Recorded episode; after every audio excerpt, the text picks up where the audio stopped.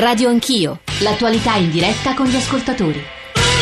Sono le nove e zero sei, tornate con Radio Anch'io che stamane sta procedendo in questo modo. Prima ora dedicata al giorno dopo le due mozioni di sfiducia nei confronti del governo ieri al Senato respinte, il che significa parlare di banche e significa anche parlare di quella che è stata definita, viene definita una sorta di metamorfosi della maggioranza, nel senso che i verdiniani, cito per tutti un titolo del Fatto Quotidiano, adesso il governo è circondato, Angelino, Denis e gli ex di Berlusconi, eh, i verdiniani votano sempre più spesso con il Partito Democratico e eh, non a caso da Gotor a Gianni Cuperlo stamane in un'intervista sull'Unità eh, c'è il timore che la sinistra deragli, perda la sua identità e in qualche modo si prenda a vita questo famoso partito partito della nazione che avrebbe eh, diciamo una torsione, che vivrebbe una torsione neocentrista o neomoderata. È un tema eh, che credo insomma eh, occupi molto anche l'attenzione di chi ci sta scrivendo, anche perché chi ci sta scrivendo insiste molto su un dato: basta con i trasformismi,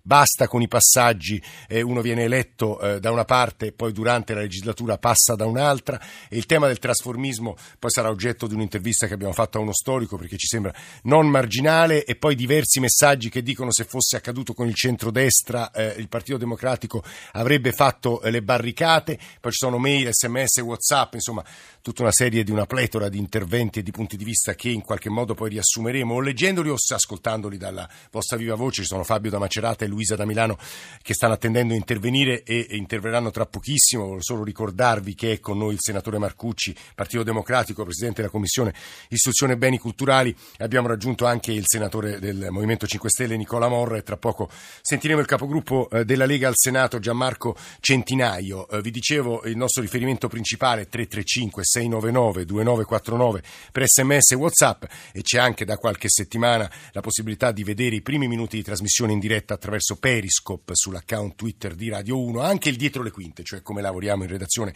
mentre la trasmissione va eh, in onda. Eh, Fabio da Macerata e Luisa da Milano. Fabio, benvenuto, che ci dice? Salve, buongiorno. Guarda, tre banali considerazioni. La prima, il ministro Lupi è stato fatto dimettere Eh, per un banalissimo orologio, è eh, una questione di opportunità politica. Eh, la, la ministra Boschi dovrebbe dimettersi per la stessa questione, cioè una opportunità politica.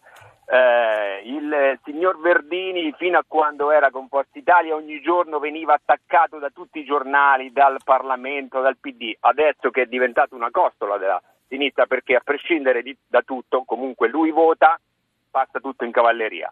sessanta settanta senatori del centrodestra sono passati con eh, il P D, non dice niente nessuno. Cioè il P D ormai è diventato veramente eh, il, il peggior partito politico, credo, degli ultimi trent'anni. Cioè raccoglie tutto. Fin- terza cosa, terza questa cosa è la mia questa. considerazione. Va bene. Eh, Fabio, grazie. Luisa da Milano, buongiorno anche a lei.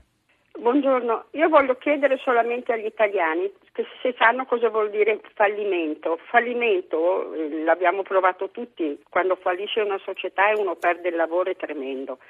Se fallisce una banca, oltre a perdere il lavoro i, i dipendenti, ecco, eh, bloccano tutti i conti, le, di, le ditte devono rientrare immediatamente. Dei, ecco, è una cosa tremenda, diciamo che è amplificato a mille per mille. Ecco, io non sono una renziana, però eh, la sterilità della nostra opposizione mi sta spingendo a, a, a credere in Renzi, perché è l'unico che fa qualche cosa, tutti gli altri riescono solamente a, a fare delle grandi sceneggiate in Parlamento, a far perdere tempo su delle cose, cioè, adesso anche fanno un'interrogazione parlamentare sulle statue, ci sarà. Ma vi rendete conto che certa gente sta perdendo il lavoro e non riesce a arrivare alla fine del mese? Luisa, grazie anche a lei. Aggiungo gli ultimi due sms arrivati. A nessuno viene in mente che in questo momento aiutare il governo può essere un doveroso aiuto responsabile alla governabilità, non a Renzi. Io non sono renziano, ma a me pare che in fondo anche alla sinistra interna del Partito Democratico non importi del paese. C'è un altro messaggio che insiste molto sul concetto della stabilità. La stabilità. Eh, senatore Marcucci, Partito Democratico, ha sentito mille cose, deve rispondere almeno su due o tre punti. Sì, due o tre flash. Allora, il primo, l'Europa, negli altri paesi europei come sarebbe andata? Non credo che in paesi europei seri, e tutti gli altri ovviamente incluso il nostro sono seri, ma ci sarebbe stata una uh, mozione o due mozioni di sfiducia di questo tono, con questa strumentalizzazione. Quindi in Europa non ci sarebbe stata la giornata di ieri, una giornata che ci ha fatto perdere molto tempo e ha avuto l'unico o- obiettivo di strumentalizzare una situazione. Gotor, ma guardi, sinceramente l'unico governo e l'unica fiducia che il senatore Verdini e i suoi tanti colleghi hanno votato fino ad oggi sono la fiducia voluta dal segretario allora onorevole Bersani del governo Letta. Per il resto, eh, diciamo, i voti di Ala sono arrivati su riforme, su meccanismi parlamentari. Ala non è entrata nel governo, anche ieri abbiamo dimostrato che il governo e la maggioranza sono autosufficienti, e dopodiché diteci cosa si dovrebbe fare. Credo che la nostra sia una posizione corretta, e ho oggettivamente difficoltà a capire e a seguire il ragionamento che, mi, che il collega Gotora stava facendo. Ribadisco, l'unica fiducia votata da Verdini in realtà è la fiducia voluta dal, da Bersani nei confronti del governo Letta. Dopodiché certamente il nostro obiettivo, l'obiettivo del Partito Democratico è mantenere da una parte unito il Partito Democratico, lo stiamo facendo, l'abbiamo fatto sulle riforme costituzionali, lo stiamo facendo sulle unioni civili, dove tutto il gruppo ha votato all'unanimità a favore delle unioni civili, e perché riteniamo che l'unità del Partito Democratico sia un grande valore, sia propulsiva in questa fase riformatrice del Paese, proprio perché guardiamo al futuro, cerchiamo di cambiare l'Italia, di risolvere i problemi e di fare tutto quello che non è stato fatto negli ultimi trent'anni, incluso la riforma delle banche popolari,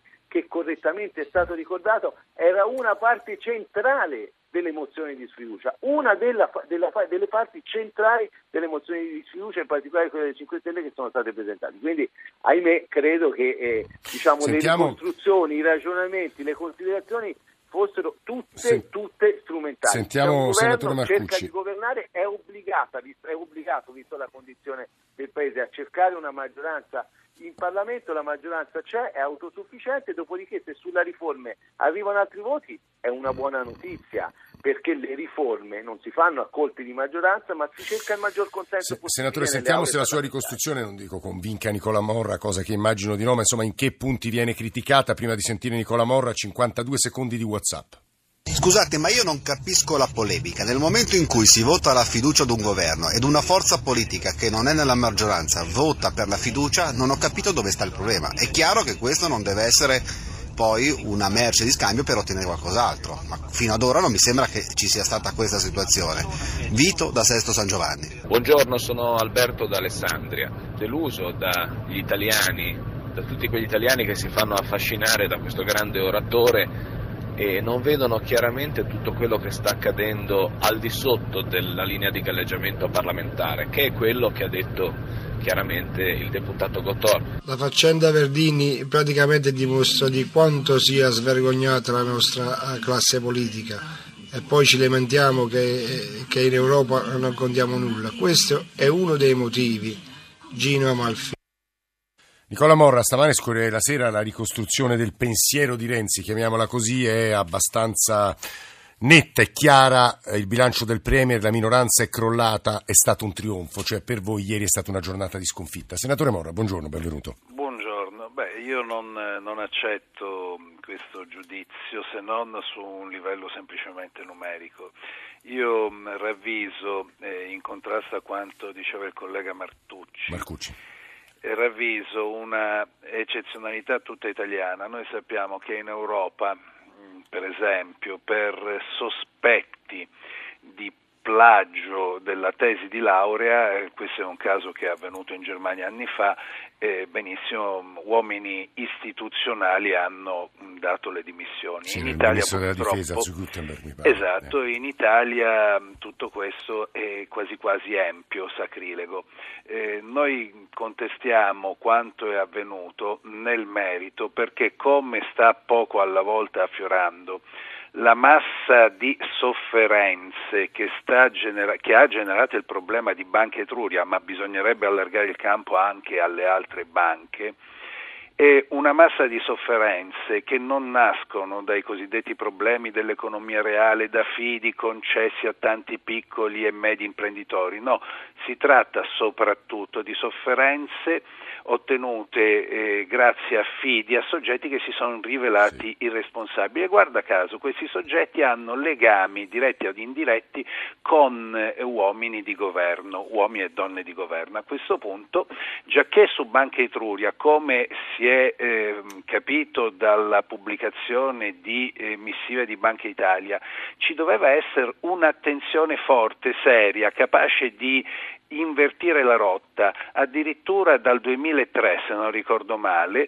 allora noi abbiamo reputato doveroso intervenire. Le dico anche, perché voglio essere chiaro, che non c'è soltanto il governo sul banco degli imputati, ma ci sono gli organismi di vigilanza e di garanzia, e cioè Banca Italia e Consob, perché se è dal duemilatré, poi dal duemilaundici, poi dal duemilatredici che Banca Italia sollecita Banca Etruria ad invertire la rotta e questo non avviene, io mi domando che cosa ci stia a fare un organismo di vigilanza. Oltretutto Banca Etruria era anche una società quotata in borsa, pertanto c'è anche la responsabilità di Consob, non è che all'improvviso tu fai esplodere. Senatore, provo, provo a farle un'obiezione, poi le ridò la Prego. parola. Banca Italia ha però sanzionato per centoquarantaquattromila euro, aspetti, il padre eh, di Maria, che poi è un nome e cognome, Pierluigi Boschi, aspetti, mi faccio venire e poi le ridò la parola. E c'è un altro punto, nella fisiologia un sistema vedrebbe appunto se eh, i responsabili della banca, e da ultimo anche Pierluigi Boschi, sono eh, responsabili appunto dei comportamenti che lei evocava, inizia il processo, come sembrerebbe all'inizio di febbraio verrà indagato, poi verrà condannato, e però non sono sicuro, che lei dice in altri paesi non sarebbe successo, che una figlia deve rispondere se il padre ha commesso un reato. Ma guardi, il problema non è tanto la figlia in sé, il problema sono provvedimenti che sono stati posti in essere da un esecutivo in cui c'è la figlia di Pierluigi Boschi, provvedimenti che sono intervenuti sulla materia. Io mh, voglio ricordare che proprio Matteo Renzi aveva, in un confronto televisivo su Sky, se non ricordo male, con Bersani, sottolineato che, e questo lo diceva, se non ricordo male, sì, a, Paschi, marzo, no, a marzo, l'undici marzo del duemilaquattordici, eh, se non ricordo male, eh, lui entro i primi cento giorni dell'esecutivo, da lui stesso condotto, sarebbe intervenuto sul conflitto di interessi. Benissimo, io ho memoria e di conseguenza mi pare che dal marzo del duemilaquattordici non sia fatto, non si sia fatto alcunché, però torno a ripetere, centoquarantaquattromila euro di sanzione, anche milioni di euro di sanzione, a fronte di un danno per l'economia complessiva di circa otto miliardi di euro, mi pare che sia ben poca cosa, anche perché, torno a ripetere, se io vedo che c'è una crepa, inizio a intervenire subito, non aspetto il crollo, e qui noi stiamo purtroppo verificando che siamo ai crolli, e allora la vigilanza deve essere condotta in maniera del tutto diversa e seria. Evidentemente le banche possono anche essere commissariate prima per essere rimesse in bonis,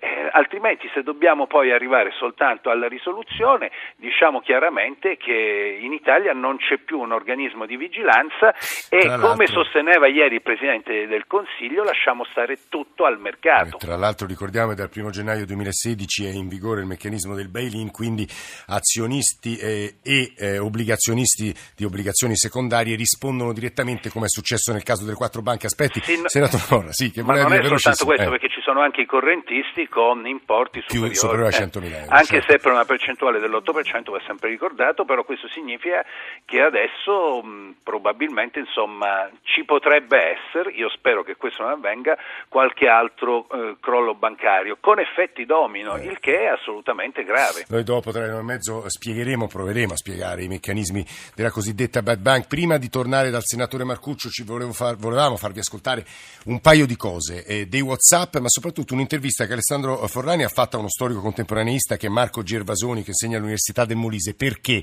Perché voi ascoltatori state moltissimo battendo su un tasto, è insopportabile, intollerabile l'idea della maggioranza variabile, l'idea di chi è stato eletto con Silvio Berlusconi e adesso vota con Matteo Renzi, cioè il trasformismo, che è un fenomeno di lunghissimo periodo, risale a De Pretis, alla seconda metà dell'Ottocento, la sua genesi, diciamo così. Prima i WhatsApp, poi lo storico e poi di nuovo le vostre voci e WhatsApp.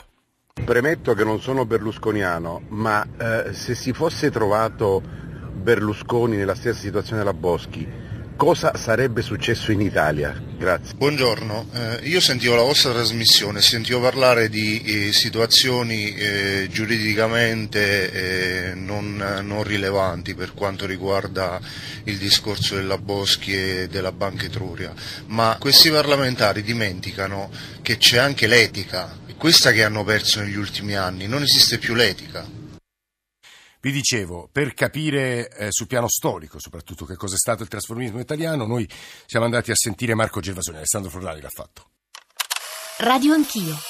Tecnicamente il trasformismo originario, quello di De Pretis dell'Ottocento, prevedeva, diciamo, la fine della destra e della sinistra, perché i tempi erano cambiati e tutte le, le, le principali forze politiche dovevano convergere per il bene della nazione. Il partito della nazione proprio? Sì, certamente c'era questa idea, in cui naturalmente le ali estreme che all'epoca erano rappresentate sulla destra, diciamo, dai clericali e sulla sinistra dai repubblicani e poi dai socialisti, dovevano naturalmente restare fuori dall'area del governo. Ecco, e poi c'era un altro aspetto che era quello per cui si cercava il voto concretamente su ogni singolo provvedimento.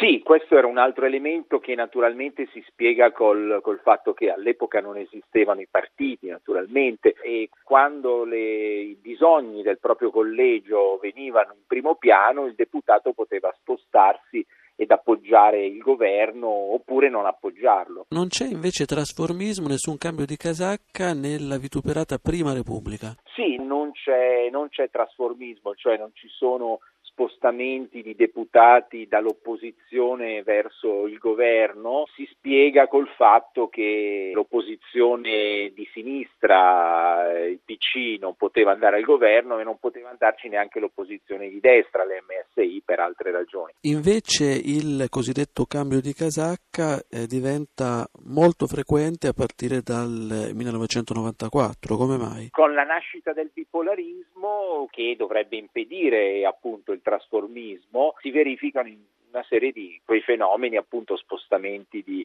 di deputati da un gruppo all'altro. Eh, questo credo che sia de- derivato dal fatto che il bipolarismo nato nel novantaquattro era un bipolarismo un po', anzi decisamente indebolito dal fatto che eh, il cambio della legge elettorale fatta nel novantatré, il Mattarellum, no? non è stata accompagnata eh, da una riforma effettiva dei poteri della Presidenza del Consiglio, dei pre- della Presidenza della Repubblica. Quindi è rimasto un regime parlamentare sostanzialmente che ha fatto sì che arrivasse una sorta di trasformismo due punto zero, diciamo così. Bisognerebbe che gli eletti abbiano un loro collegio a cui rispondere, naturalmente, questo cambierebbe un po' le cose. Guarda caso l'antipolitica è cresciuta quando sono state introdotte leggi elettorali come appunto quella attuale, il cosiddetto Porcellum, che hanno completamente tagliato il rapporto tra elettori ed eletti.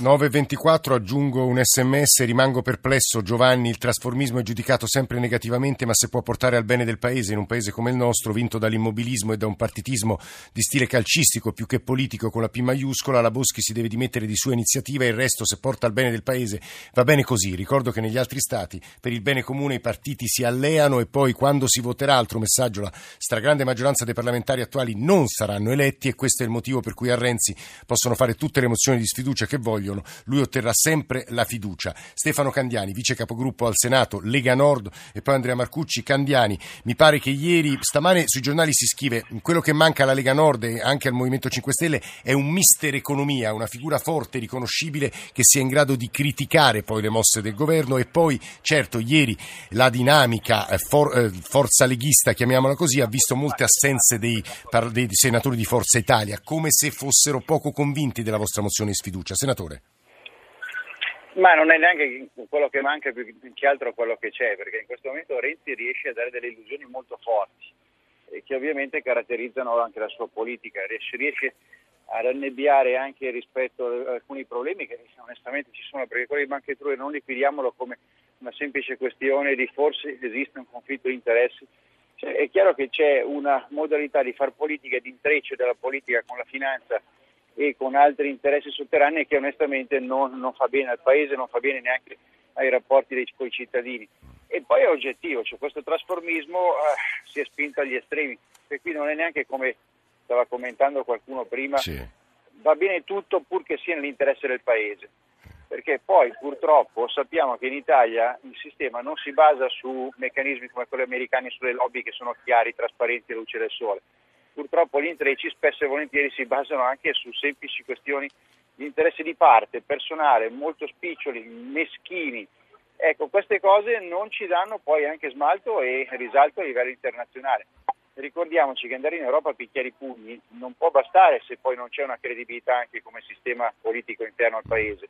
È un sistema che non riesce a rapportarsi con i cittadini, è un sistema profondamente in crisi. Questo... L'uomo solo forte che decide non è detto che sia sempre la buona soluzione. Questo è interessante quello che ci sta dicendo Stefano Candiani, Lega Nord, vice capogruppo al Senato, perché ci permette di rivolgere un'ultima considerazione ad Andrea Marcucci. Non avete paura che poi un certo realismo, cinismo, poi definibile in vari modi dai nostri ascoltatori, così è definito Marcucci, poi vi sottragga voti il giorno in cui si andrà a votare?